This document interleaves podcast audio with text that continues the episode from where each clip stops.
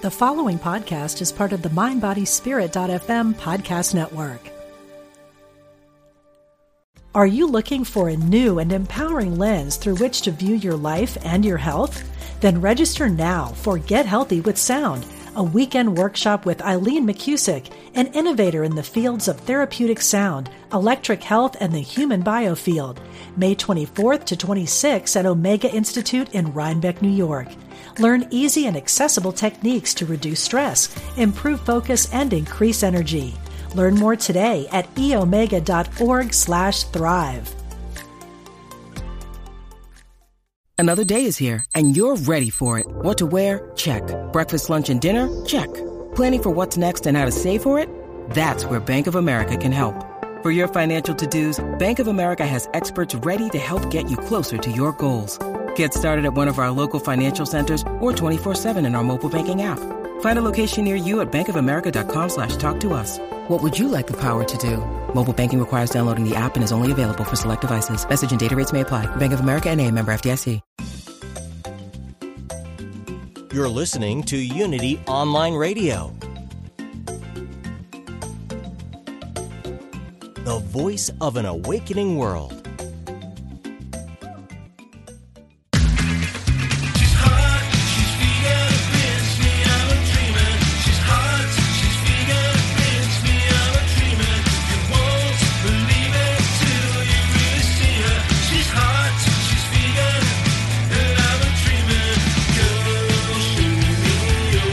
Learn how to eat better, get healthy, and help animals. Welcome to Main Street Vegan with your hosts, Victoria Moran.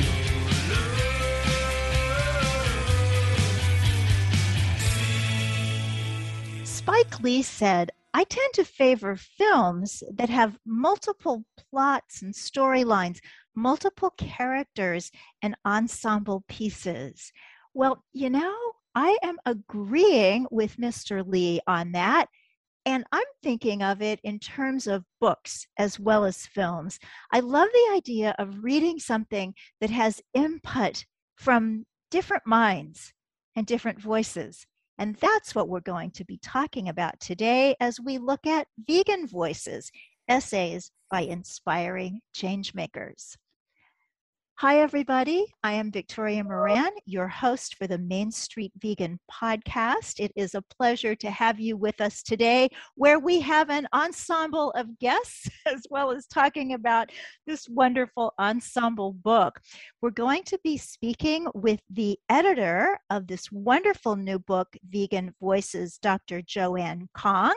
And then we will be hearing from one of the contributors to the book, Gene Baur. You know, Gene Baur is co founder and director of Farm Sanctuary. And a little bit later, we will be joined by Martin Rowe, who is the publisher of this wonderful book and so many others through Lantern Publishing and Media. And I guess it's really a four parter today because I'm also part of this book, having contributed an essay and the foreword. So let me first tell you a little bit about Dr. Joanne Kong. She speaks around the world as a vegan advocate, and she's the author of If You Ever Loved an Animal, Go Vegan. She has been praised for her TED Talk, The Power of Plant Based Eating, and the video, An Urgent Plea for Healing cherish all animals. Dr. Kong is a classical pianist, a writer, a speaker, and a faculty member and sustainability advisor at the University of Richmond in Virginia. Welcome, Dr. Joanne Kong. Hi, Victoria. So great to be here. And we just had our book launch this past weekend. Your keynote was beautiful and amazing. And I want to thank you for everything that you do as a part of Vegan Voices. Oh, that's so kind. You know, there's something about book launches that just make me happy. You know, some people say that when a baby is born, that's a sign that God thinks the world should go on. I feel a little bit like that when a new book comes out, especially a good one like this. So we did have lots of fun. You guys were up at Plant City, which is kind of a vegan food court in Providence, Rhode Island. Yes, it's actually uh, the world's first vegan food hall and marketplace. So there are four restaurants there, a little store, a terrific vibe. The food was fantastic. People were just having a great time. Oh, that's so cool. And will we be able to watch that? Is it online? Uh, the whole launch was recorded by our launch producer, so we will be getting that out and, Okay. and more and more people can see what happened during the virtual launch. Yeah, well, get me that URL and we will put it on our, our show notes at mainstreetvegan.net.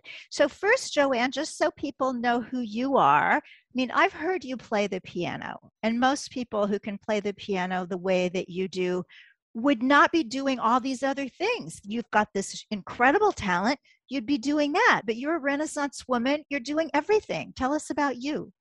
Yeah, so it's really interesting. Um, kind of to summarize my vegan path, I was a longtime vegetarian and then about eight years became fully vegan. But maybe it was just at the point where I felt that after so many years of being a public performer and doing concerts and that sort of thing, I felt that I had to take my educating activity a step further and do something that would benefit the world at, a much larger scale. Um, and one of my students actually approached me and said, Gee, what do you do to stay so healthy? You should really let other people know. And that's kind of how it all started. And I guess it makes sense as a college professor that then what I did was started giving some talks on campus and locally, and then it just grew from there.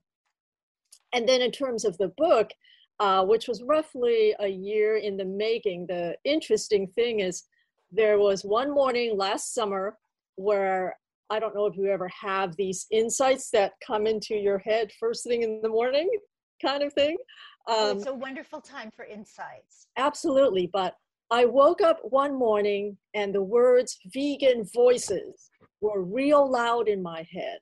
So it was kind of like, I feel like it was my higher self or my higher consciousness saying, hey, this is something you need to do. So that's really how it all started. That is so wonderful. So, did you get your publisher first, or did you start thinking about who was going to contribute essays? Walk us through that. Yeah, I started thinking about who would uh, be wonderful to contribute essays. I reached out to Lantern, and at first, I think the reply, if I'm correct, Martin, was something like, oh, 50 writers, that's a lot of writers. Um, so we actually grouped the essays into six different chapters. And I think it's just a tremendous way to give readers who are veg curious an insight into what vegan veganism is, that it's it's not just about diet it's about finding the right individual path for for as as compassionate and kind and sustainable a life that we can create for ourselves and the planet and of course for the animals so i think that the multi messaging of the book i think is its most powerful aspect that it can reach lots of different readers in many different ways And your sections are really interesting because I think so many people say, okay, animals, health, environment, all extremely important, extraordinarily important. But you have six sections our kindred animals, around the globe, activism, body and spirit, the arts, and a new frontier, which is fascinating. So tell me how you came up with the categories. Did you get the essays and then group them into categories, or did you have the categories and offer those to the writers? it was actually a little bit of both and as as more and more of the essays came in they tended to fall under certain groupings although all the writers do have some themes in common. Um, one of them obviously is compassion for our kindred animals. Um, another one is is just the idea of seeing veganism within a broader context, uh, within a broader context of how do we create a kinder society, how do we improve the sustainability of our planet and the environment. All the writers touch upon those similar kind of themes.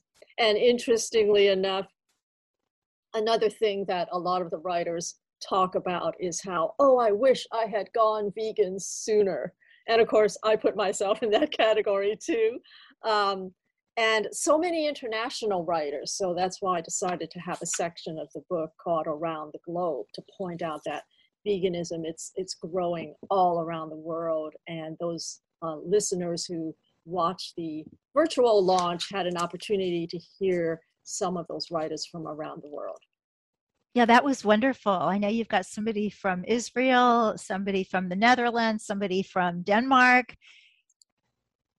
Yeah, lots lots of writers. Um, Germany, Australia, New Zealand. You mentioned Israel, Brazil, Canada, Norway, Japan. This coming summer, I'm hoping to actually go on a two-week tour of Norway with Elin Gundersen, who wrote the essay on veganism in Norway, because she and her husband are putting together the first vegan grocery store chain in Norway. So we're thinking of going around to all the major cities in Norway, promoting what they're doing and vegan voices at the same time. Oh, that's thrilling. I love all these things that are happening everywhere. And some amazing things have been happening for quite a while, which uh, brings me to uh, the time to introduce our next guest, Gene Baur. As co founder of Farm Sanctuary, uh, Gene just celebrated Farm Sanctuary's 35th anniversary, and he's also a best selling author. Time magazine called him the conscience of the food movement. And I call him a really wonderful human being, and I'm so grateful to be on earth at the same time as Gene Baur. Welcome, Gene. You are muted. It's wonderful to be with you. Thanks uh, for having me on and for having my voice come on too. I appreciate it. Well, now, Gene, I noticed that your essay, I would just assume, like, well, Gene's essay will be in Our Kindred Animals, but it's in a new future. It's called In a Post Meat Economy, People, not corporations, thrive. Tell us about that economy. Well, you know, we have kind of grown up in this world where extraction, exploitation, injustice is sort of normalized in animal agriculture, where animals are seen as commodities, where workers are seen as commodities, where the earth is seen as a commodity. And many of us sort of unwittingly participate in this by buying these products and by participating in these systems, uh, including belief systems. And so in addition to rescuing animals as we have done at Farm Sanctuary, I'm increasingly feeling that systemic change is critical if we're going to create a more compassionate world. And so I've been putting a lot of time and energy into structural assessments lately and looking at ways to start, for example, taking the billions of dollars that is spent every year by the US Department of Agriculture away from factory farming and starting to shift that towards a community sort, uh, centered plant based food system. Uh, the only reason animal agriculture continues the way it does, or, or one of the main reasons, is that it is so significantly supported by government programs. And there was a report that came out a couple of years ago, for example, talking about dairy industry income. And this report found that 73% of dairy industry income came from government programs. Now, that is not a sustainable system. And the reason that we have meat and, uh, and dairy and eggs as cheap as they are in grocery stores and as widely available as they are through our distribution channels is because of an infrastructure, and a big part of that is government support and subsidies. So we need to start shifting that, making plant based foods more accessible, more affordable, more uh, available in many different communities. And I think ultimately, most people would rather not support unnecessary slaughter or unnecessary animal cruelty. I think most people would rather eat food that is nourishing instead of food that makes them sick, and would rather support a food system that uh, is sustainable and isn't destroying the planet the way our current system is. So, this really, I think, is a win win win. It ties into people's own interests, uh, but we need to have the systems and the structures to make it more accessible. So, I, so changing hearts and minds is one thing changing systems and structures is connected to it. And I think they're both very important. So, what do we do? I know you're an expert on the changing hearts and minds. Is there something that individuals can do in this other aspect? Well, I think, you know, number one is through personal choices and deciding to eat plants instead of animals. But in addition to that, supporting local farmers as much as possible, going to farmers markets, you know, because even in the in the vegan plant-based food space, there are forms of worker exploitation, for example, with, with people picking lettuce in the fields who are not treated very well. So, supporting local farmers, farmers markets, uh, a more just and compassionate food system with our dollars, but also getting involved in policy and getting to know who our elected officials are, letting them know our concerns, writing to government officials who might have some authority to make changes, and just getting involved. Uh, democracy is a participatory sport, and unless we show up uh, as citizens as well as as consumers, uh, you know, it's going to be hard to create the changes we're, we're talking about. But on the business side, you could also get involved with community supported agriculture. That's another form of food production that is more connected between the producer and the consumer. And it's one that also, when you're closer to the source of your food, there's more transparency and more accountability, which is very important. One of the things that factory farming thrives upon is a lack of transparency. And, and increasingly now, greenwashing because as consumers have learned about the abuses of factory farming, many people say they don't want to participate. So animal agriculture now is starting to market things and to make them sound better than they are and to put programs in place. And, you know, for example, right now, the uh, there's a lot of concern about the climate crisis, and that's very appropriate. And unfortunately, though, agribusiness will be using that crisis to actually get more government money to further entrench their own system. And, and an example of this is this idea of methane digesters, which take manure lagoons and factory farming waste. And the idea is to turn that into energy and to save on greenhouse gas emissions. So on the surface, that sounds good. But when you step back and look at the whole system, only 10% of the greenhouse gas emissions from that manure lagoon are, are, are, are from that system come from the manure, manure lagoon most like 90% of the emissions come before the manure lagoon. So we need to go upstream and prevent that manure lagoon in the first place and investing hundreds of millions of dollars as we have in these manure lagoons for a methane digester is just a bad expenditure of, of public monies. And it also then greenwashes this idea that the industry is creating green energy, when in fact it's created enormous problems before even getting to that point.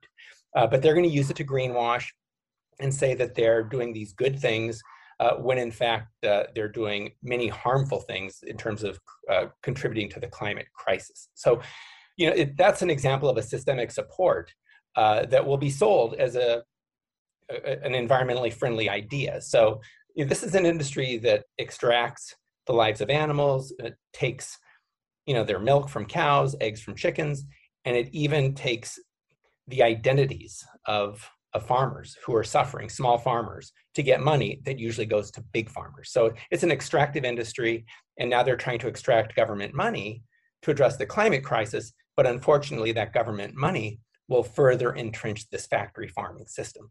So this is why we need to start shifting these billions of dollars of government subsidies away from that and, and create a situation where the real cost is paid and where the public is not continuing to underwrite this extractive, inefficient, and abusive system. Fascinating. You know, I was going to wait until after the break to bring on our third guest, Martin Rowe, but because you're talking about the environmental impacts of, of animal agriculture, I just have to bring him on now because he is certainly I would say, a master teacher in my life on this topic. Uh, Martin Rowe is the founder and director of Lantern uh, Publishing and Media. He's born in the UK, educated at Oxford. He's an author in his own right. And the books that he publishes change the world. You know, that word curated is used so much these days, but I think of Lantern books as not just being published, they're curated, they're selected, they're nurtured, they're they're molded so that they really do the job of changing the world. Uh, Martin is also a fellow at Brighter Green, an environmental action tank, and I am very proud to say that he teaches uh, a class for us at Main Street Vegan Academy on looking at animal agriculture and the environment in a global way. Welcome, Martin Rowe. Well, thank you, uh, Victoria, for that extremely generous uh, introduction. I'm happy to be here, happy to see my old friend Gene uh, and uh, my new friend Joanne. So, and did I say that you're an expert on baseball and cricket? Well, I'm more the cricket guy. I wrote a co-wrote a book with uh, my friend Evander Lomke, who is a very great baseball aficionado. But we have had many long conversations about the mutual commonalities and divergencies of uh, baseball and cricket Yes. Wow. Well, we talked about Joanne as a Renaissance person. You are too, saving the world, changing the world for animals, and um, being an expert on the sports that have bats and what do they call it in cricket? Well, they have balls, yes, as well. So yeah, bats and wickets and pitches and stumps. Yes, well, yeah. If you want what to your audience words. rapidly, I'll tell you about cricket. Uh, so, uh, Martin, can you just follow up a little bit on what Gene was talking about? What are we looking at in the environmental sense, and what can we do today? Well, I, I think Gene is absolutely. Well, we've got two interesting pathways here. I mean, Vegan Voices is essentially about personal change, obviously being essays from individuals who have made the commitment to go vegan and speaking directly to readers, which of course is a very intimate and uh, singular experience. Reading a book, an author writing and speaking in your ear, as it were, is a very personal uh, experience. And so, therefore, we're talking about personal change. But Gene is also right that we need institutional and uh, policy change, which is essentially what Brighter Green, the organization that you mentioned that I'm affiliated with, works on. And, and what's interesting is that both things are happening simultaneously the entrenchment of globalized, industrialized farming practices and governments doubling down on their commitments to extractive fossil fuel based technologies, including intensive animal agriculture, and an emergence of a global uh, movement, often led by young people, to demand the ending of that system of subsidizing uh, multinational corporations and governments but either directly or indirectly not paying for the costs of that food, for that to end, because right now there is uh, a massive crisis uh, that shows currently no sign of abating that would uh, effectively lead to civilization ending climate change by the end of the century. So, just as an example of that, uh, yesterday the Natural History Museum produced a report about the biodiversity crisis in the world, in which it indicated that currently 75% of existing biodiversity remains. 90 plus percent would be considered the safe limit for biodiversity. And they made the very valuable point that biodiversity is not just nice things in nature. It's not just being able to walk in woods and forests and go on and, and drink clean water, but it is actually about the entire infrastructure and ecosystems upon which all our existence depends. So that was a crucial thing that happened yesterday Simultaneously, yesterday, 30 countries, including the United States and the EU, or 30 organi- uh, regional areas, the United States and the EU and others, made a commitment to center methane reduction as a fundamental goal stemming out of the climate accords that may follow from the Glasgow COP summit that's coming up next month. And as we all know, methane is an extremely intensive greenhouse gas, over 30 times more greenhouse gas intensive than carbon dioxide, but lasts less long in the atmosphere, which means it would be an extremely good thing to deal with now as a means of buying us some time to handle carbon dioxide. One of the central creators, as Gene indicated, of methane uh, is enteric fermentation because of uh, um, the growing of the dairy cows, uh, cows, sheep and goats, uh, etc. So by making that commitment, they're recognizing that animal agriculture, especially of, um, of those animals that use enteric fermentation has to end. So that is a major commitment. Yes, China and Russia and India and Brazil have not signed on yet, but that's extra pressure. And that is, uh, that is good news. Uh, that happened yesterday. So right now we're seeing the emergence of policy change, but it is going to take some time. So in the meantime, we get to be vegan voices. I wanted to ask you with all, all of this wonderful information from, from Gene and Martin, well, terrible information, wonderful potential, about the people that you chose for the book. You've got all different ages, and I know some of the people who have written in here are very, very young, and they have a lot of future to look forward to. So, Joanne, when you were choosing your writers, was that something you were thinking about? I wanted to really get a diversity of writers in terms of the primarily the different kinds of experiences that people have had.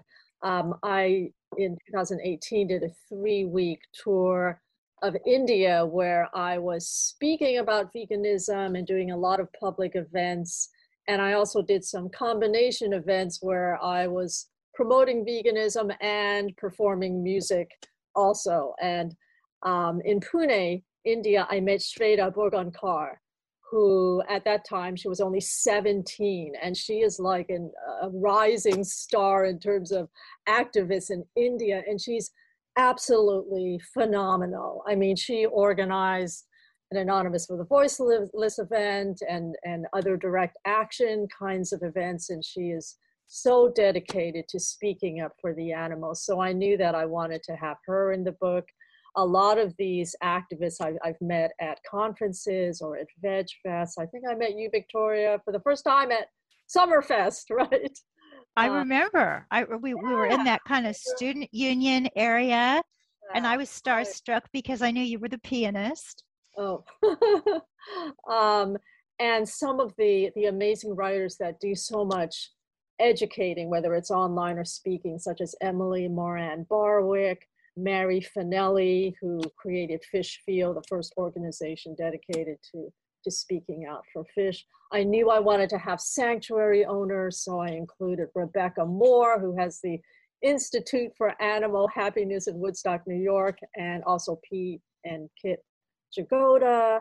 Um, I also wanted to include people who are at the forefront, as Gene was talking about, of of recreating, redefining what businesses and enterprises will be doing in the future. So I chose Brenda Morris, who's here in Richmond, who has a business on humane investing. Also, Abe Rangan, who he's amazing. He's in, only in his 20s, and in India, he and his mom founded initially out of their kitchen Good Milk, which provides plant based products all around the Bangalore region in India. And he's doing phenomenal things, has had million dollar investors contacting him.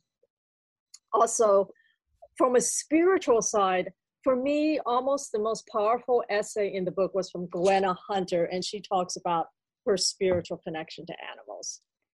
Oh, I love listening to Gwenna Hunter talk about her spiritual life. I've had her on the show. She's also been a guest on the Compassion Consortium.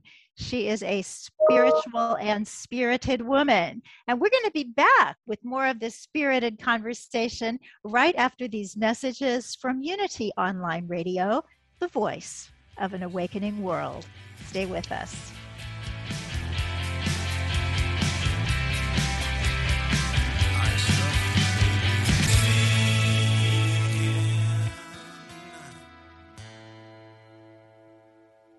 Are you looking for a new and empowering lens through which to view your life and your health? Then register now for Get Healthy with Sound, a weekend workshop with Eileen McCusick, an innovator in the fields of therapeutic sound, electric health, and the human biofield. May 24th to 26th at Omega Institute in Rhinebeck, New York. Learn easy and accessible techniques to reduce stress, improve focus, and increase energy. Learn more today at eomega.org slash thrive.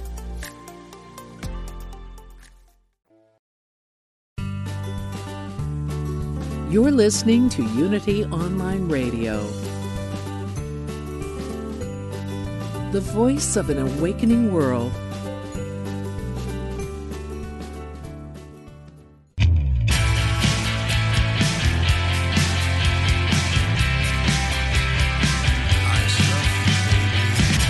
Welcome back to Main Street Vegan with your host, Victoria Moran. Hey, everybody, welcome back. I hope you enjoyed those messages. I always love listening to what Unity Online Radio has to say about things. It kind of gives me that little moment of pause so if you're somebody who fast forwards through that, maybe you want to treat yourself to it uh, one of these days. So for anybody who's new, I invite you to uh, visit mainstreetvegan.net where you will find out everything that I'm about. You'll also uh, see the show notes there and you'll have the URLs to find out more about all three of our guests and about this wonderful, wonderful book, Vegan Voices, which you can get directly from Lantern Publishing and Media or from Amazon or wherever books are sold. I also want to uh, invite you, if you're interested, to check out compassionconsortium.org. And that's consortium that's spelled like consortium ever since having this, there have been all kinds of conversations about the preferred pronunciation. So I think it can go either way.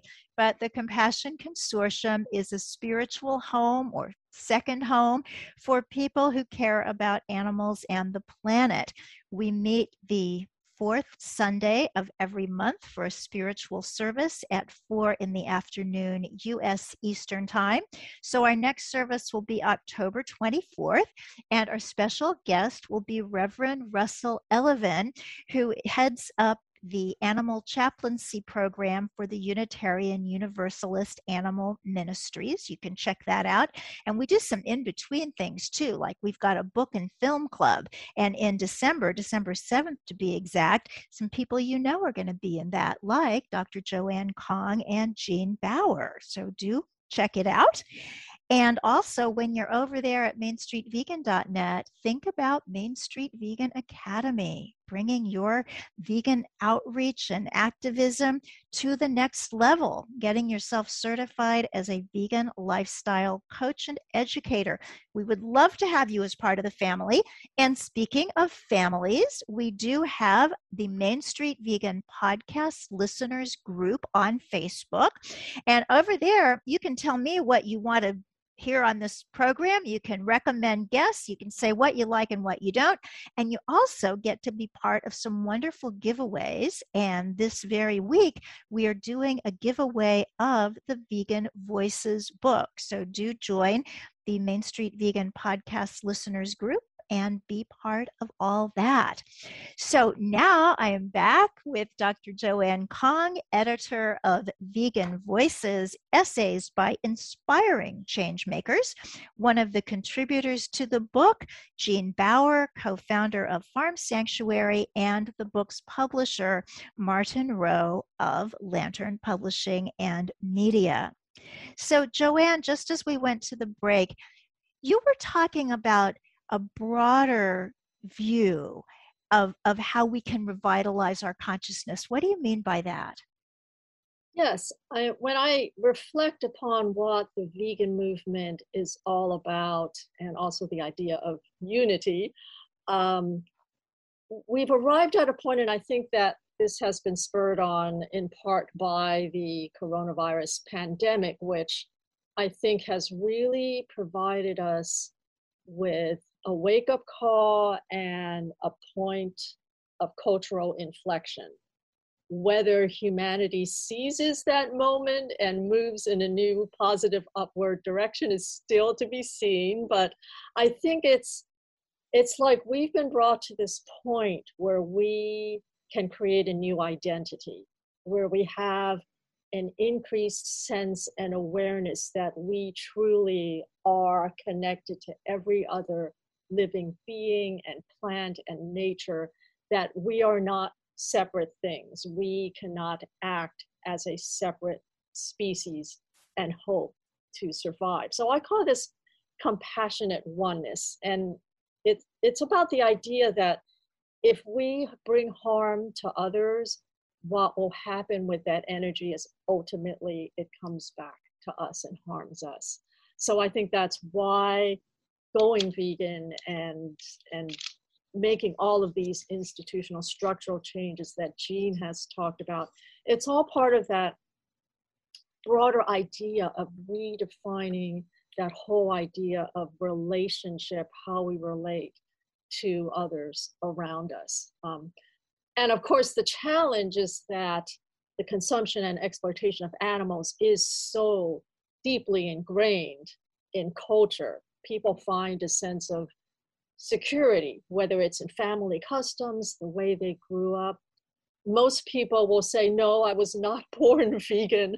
Um, so we're fighting against that inertia of what seems to be so natural and normal. So it's about creating that new kind of awareness. I'm sure a lot of you know the writer Jim Mason.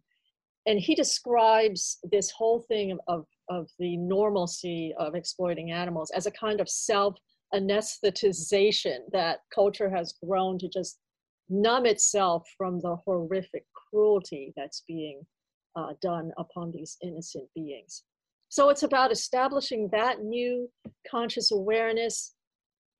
It's about creating a new paradigm for health, shifting the focus from primarily treating disease to one of prevention. And of course, we're seeing so many positive signs with all the tremendous plant-based doctors out there, the uh, the cooking programs and certification and, and just interest in, in plant-based nutrition and cooking all around the world.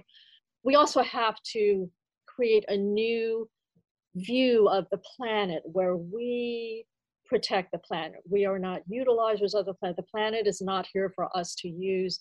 We are here to protect it because then it will protect us.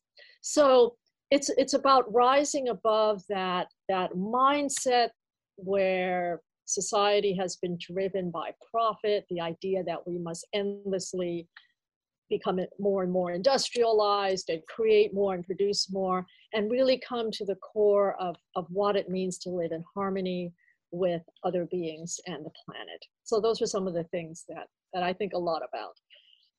It's interesting that you talked about how society has been so run by profit when your publisher recently became a nonprofit. Do you want to tell us about that, Martin? Uh, we did become a nonprofit, yes. So people may know of our previous iteration as Lantern Books. Uh, and in 20, uh, January 2020, uh, a new colleague and I, Brian Normoyle, and I uh, established Lantern Publishing and Media as its successor as a nonprofit. And, you know, there are reasons for that, which are pretty straightforward, which is people can now give us money in addition to buying our books uh, to help us in our mission. We're also open, of course, to phil- philanthropy. But ultimately, probably more significantly, is that allows us to move into some more formal relationships with other nonprofit organizations to work collaboratively on mutually interesting and uh, int- uh, engaging projects. So uh, all round, it seemed to be the right thing to do. I mean, publishing has always been a cultural act disguised as a business, and so this is sort of more obviously making it into a cultural expression as opposed to a, a, a full-throated uh, business. So, tell us a little bit, Martin, about what that means to you, because I know that you could be in publishing just to make money. I realize it's harder than maybe it used to be, but I think people still do it. And yet, obviously, this is a mission for, for a better world. What, what is the mission of Lantern? Well, as some wag once said, the only way to make a small fortune in publishing is to start with a large fortune. And uh, I think most people who've ever gone into publishing, the only way that they've made any money is by selling the the company to somebody else who's an even bigger sucker than they are when it comes to thinking that there is wealth wealth in publishing. Uh, but the reason why there is this cynical carapace on many publishers is because we actually spend all our times producing books that we feel that uh, people should read. And uh, unfortunately, not every book that everybody publishes is a bestseller. And we have to armor ourselves against that recognition that uh, book selling is a very um, is a very difficult business to be in. But really, uh, for a publisher such as ours, which has made a particular des- uh, dedication towards uh, veganism and animal rights, as well as other areas of interest that we have, it is about communicating in, as I said before, that most intimate and persuasive of ways. Unlike public meetings, for instance, when you are being addressed by one person and you're standing in a crowd, or even a documentary film, which you may see in a, in a theater or elsewhere, book reading is the fundamental private experience. And unlike many other media, you are you have that word, those words going in the back of your head, which are unmediated uh, by anybody else, but your own voice and the author's voice, persuading you of a story, of an idea, of a, a vision.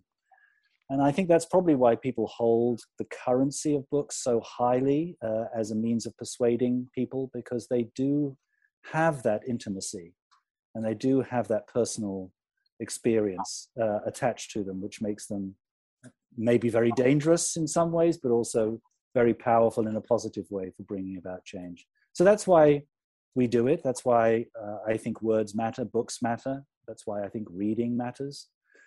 And uh, judging by how many people have been influenced by reading uh, in the vegan animal rights movements, then I think it still holds true that books are important for our world and for changing minds. They are, and yours are, and this one is Vegan Voices Essays from Inspiring Change Makers. So, Gene, I know that one of your interests is in solutionary actions, solutionary practices. Tell us what that means in real life.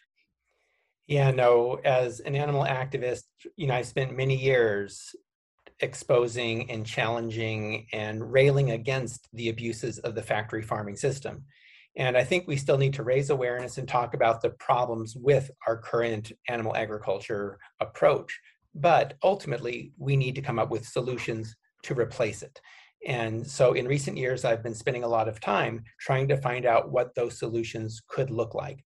And I've visited urban farms that are growing food in neighborhoods where there is a lack of access to fresh produce, for example. And I think these are really good examples of uh, creating opportunities, uh, creating health and wellness in areas that have generally suffered uh, from, from a lack of those.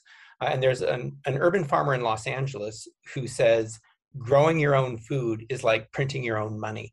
And it really speaks to how this is empowering and it is it is nourishing and, and, and not only physically but also emotionally you know you feel good when you accomplish things and you're able to grow and support yourself and and become resilient and eat your own food there's also a teacher in new york city uh, named steve ritz who has a group called green bronx machine that is teaching kids how to grow plants and how to grow food. And, you know, he's also growing hope, he says, you know, among his students. So I think empowering folks through access to and production of food in urban areas, there's a lot of potential there.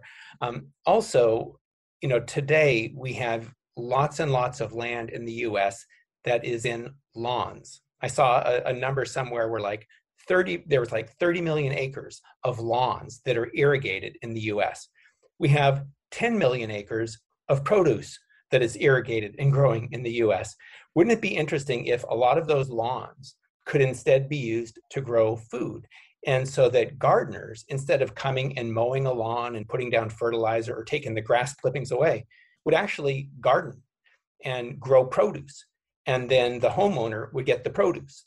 And, and then I could see a whole bartering community in suburbs where you have all these small urban, suburban farms and meaningful jobs where people are actually growing produce and, and maybe there's enough where they now start selling it in in urban markets or in suburban markets or you know to certain restaurants. So i think there's a lot of opportunity when we think creatively about the assets in this world like like land for example and and people who want to work and and feel empowered by doing work of of actually growing food as opposed to you know, being an exploited worker on a, a, a giant factory farm or a giant produce farm, even. So I think smaller farms, uh, community-oriented, plant-based agriculture, quality food uh, for local uh, markets is there's a lot of opportunity there, and, and those are the types of things I think that we should also start supporting through policies. And this could also be tied into hospitals. It could be tied into other types of institutions where people live and having an opportunity to actually garden and, and, which in addition to producing food creates time in nature which is very healing. It provides uh, you know uh, some exercise which is also very helpful in healing. So so these types of local solutions i think are great. And uh, oftentimes when i raise these these ideas people say well you can't scale it. And my response to that is we don't necessarily need to scale it into a big operation. You can scale production by replication. So instead of having one giant farm, you have many small farms. And some of these could even be in people's yards. So I'm seeing a lot of that happening, and it's very inspiring. And I think it could be a significant part of the solution. During World War II, um, something like 40% of the produce uh, grown in the US came from victory gardens, and that was ramped up within a couple of years. So if we invested in urban, suburban, plant-based agriculture and managing land in a way that is not just lawns, a lot of potential. And, and there's food forests. So those are the types of things that I get very excited about. And I'm seeing examples of this all over the country. And, and frankly, they've been happening all around the world too for thousands of years. Uh, and it's, I think, just a matter of, you know, returning to what, what makes sense. That that is exciting, and I love what you said about printing money. When my daughter and her husband got their their condo in Upper Manhattan that had a yard, they realized they could grow food. And because my son in law likes to keep track of things, he kept track of how much money they saved. And in a single season, he estimated it was $900. I mean, that's that's a lot of money for yes. having fun and getting exercise and being outside in nature it's a win win win win win win across the board Oh, we love winning. So, Joanne, you have a winner here in this book, and you've mentioned some of the essays that I think are special to you. But can you just come up with one or two? There's usually a runner up that you just think are so interesting, so unique that you're just tickled pink it's included in this book. Yeah, there's one writer who a lot of people don't know, and I included her because she represents all the tireless work that's being done at the grassroots level. And her name is Lynn Sylvan. She runs the Eugene Veg Education Network in Eugene, Oregon. And she and her husband, they're retired and they decided they wanted to devote, devote their lives to creating a better world and to promote veganism. And I'm sure uh, many advocates at times we feel perhaps depressed or we feel like we're not doing enough or why aren't things happening more quickly? Why why why aren't more people becoming vegan right away? And i once was speaking to her about sometimes having those sort of feelings. And then when i received her essay she had this wonderful wonderful uh, paragraph. If i i hope there's time for me to just read it quickly. There and is.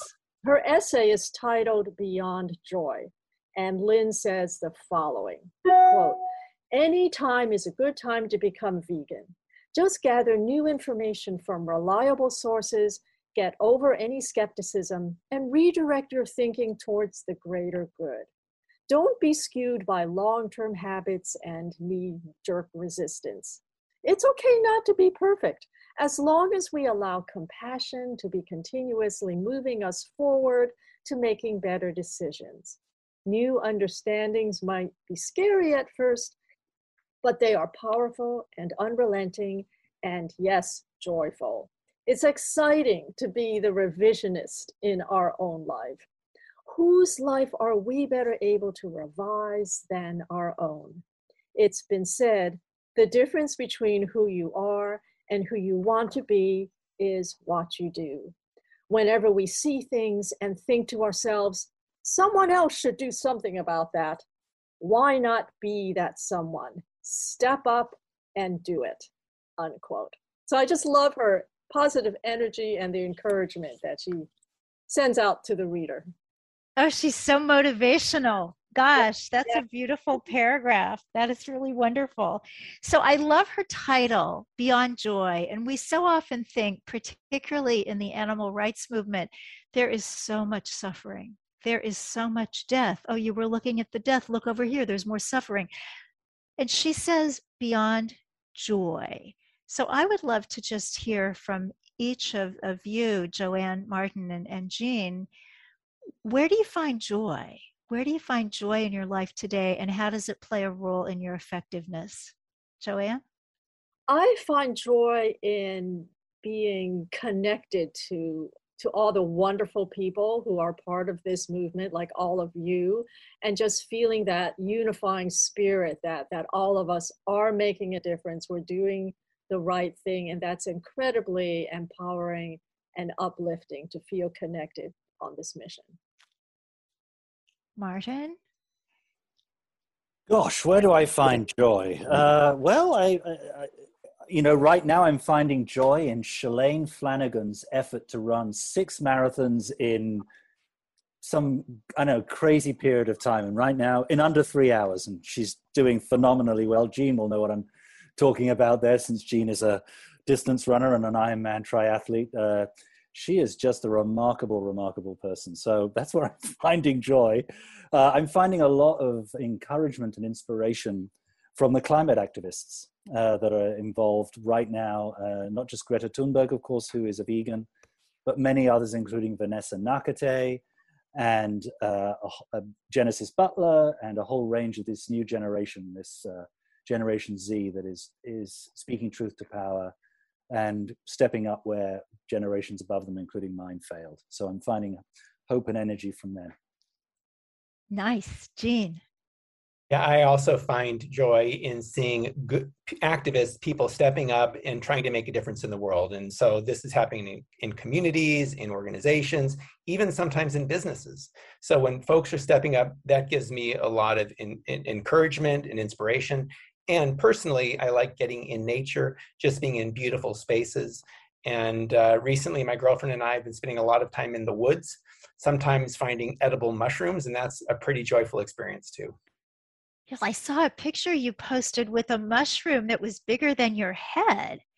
There's these giant puffballs we recently found, but earlier this year we found some amazing uh, chicken of the woods, which uh, they call them chicken of the woods because they're very meaty. They're like chicken and they're amazing. And we found a lot of those this year. What's a safe way to learn how to be a mushroom hunter? Well, thankfully, my girlfriend Suzanne knows that better than I do, and you know she's joined a local mycology association, and you know it's really talking to people and learning from folks who have done this and are aware of what mushrooms are edible. And what we tend to do is to eat the ones that do not have any lookalikes that are potentially poisonous. There are some mushrooms that are fairly unique, and if you find those and you know they're edible and there's not a poisonous lookalike it, you know, we found that to work work well for us. I'm finding so many people recently, I think kind of post COVID, that that are getting into either mushrooms and there's a, a, documentary I think on Netflix. Do you know the name of that? Fantastic fungi. Yes, so many people are talking about, and then other people are doing bird watching. My my stepdaughter in, in Toronto is doing bird watching, and so many people are talking about binoculars and things that people weren't talking about two years ago. It's interesting. It's paying attention and respecting and appreciating what's around us, right? I think that's a big part of it. And uh, the thing about mushrooms that are really interesting is how they connect life under the soil. You know, you've possibly heard about how trees communicate with each other, they share nutrients. A lot of that is through the mycelium network under the earth. And mushrooms are also kind of having their day in terms of the science there are actually more mush the, the, mushroom kingdom is bigger in terms of the number of species than the animal kingdom or the plant kingdom but it really isn't taught in universities very much so there's now starting to be a recognition of the importance of mushrooms in nature and also in us they're in our microbiome for example so you know the mycelium network uh, helps connect life on earth Wow, that's cool. You even gave me some joy, and I didn't know I was interested in mushrooms. So there you go. So, in our last minute and a half, Joanne, let us know your dream for vegan voices and how we can help you reach it. Oh, gosh. I guess just to have more and more people read the book and for people to become inspired and also become their their own version of, of a vegan advocate and, and a powerful vegan voice, just so that the message gets out there and, and people celebrate that there's a way to a more compassionate kind of world. And that's basically it. And I want to thank Martin so much for making the book possible. It's, it's been a wonderful journey, and Brian Normoyle has, has just been fantastic. And I can't thank you enough, Martin. You're very welcome. Well, Joanne, you have had so much energy. I, I, know a little bit about what it's like to get out there with a book, and you have been absolutely tireless, and uh, you're not going to quit until this book is on certainly every vegan's bookshelf, and uh, hopefully will go on the holiday gifting list to people who aren't yet vegan and need to hear some vegan voices. So, finally, 30 seconds. Gene, have you got anybody new at Farm Sanctuary? You know, um, Pietro is a calf that came in not too long ago. Oftentimes we get young male calves from the dairy industry, so so that's where he came from. But yes, so uh, well, blessings to Pietro. May he have a wonderful, wonderful life ahead. And thanks to all my guests today. The book is Vegan Voices. Thanks to Unity Online Radio and to Louie, our wonderful engineer, and to everybody listening. God bless you. Eat your veggies.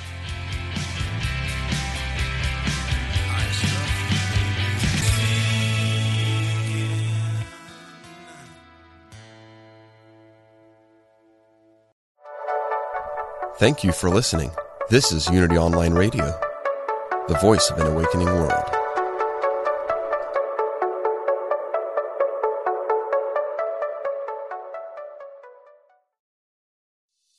Hey, it's Radleigh Valentine.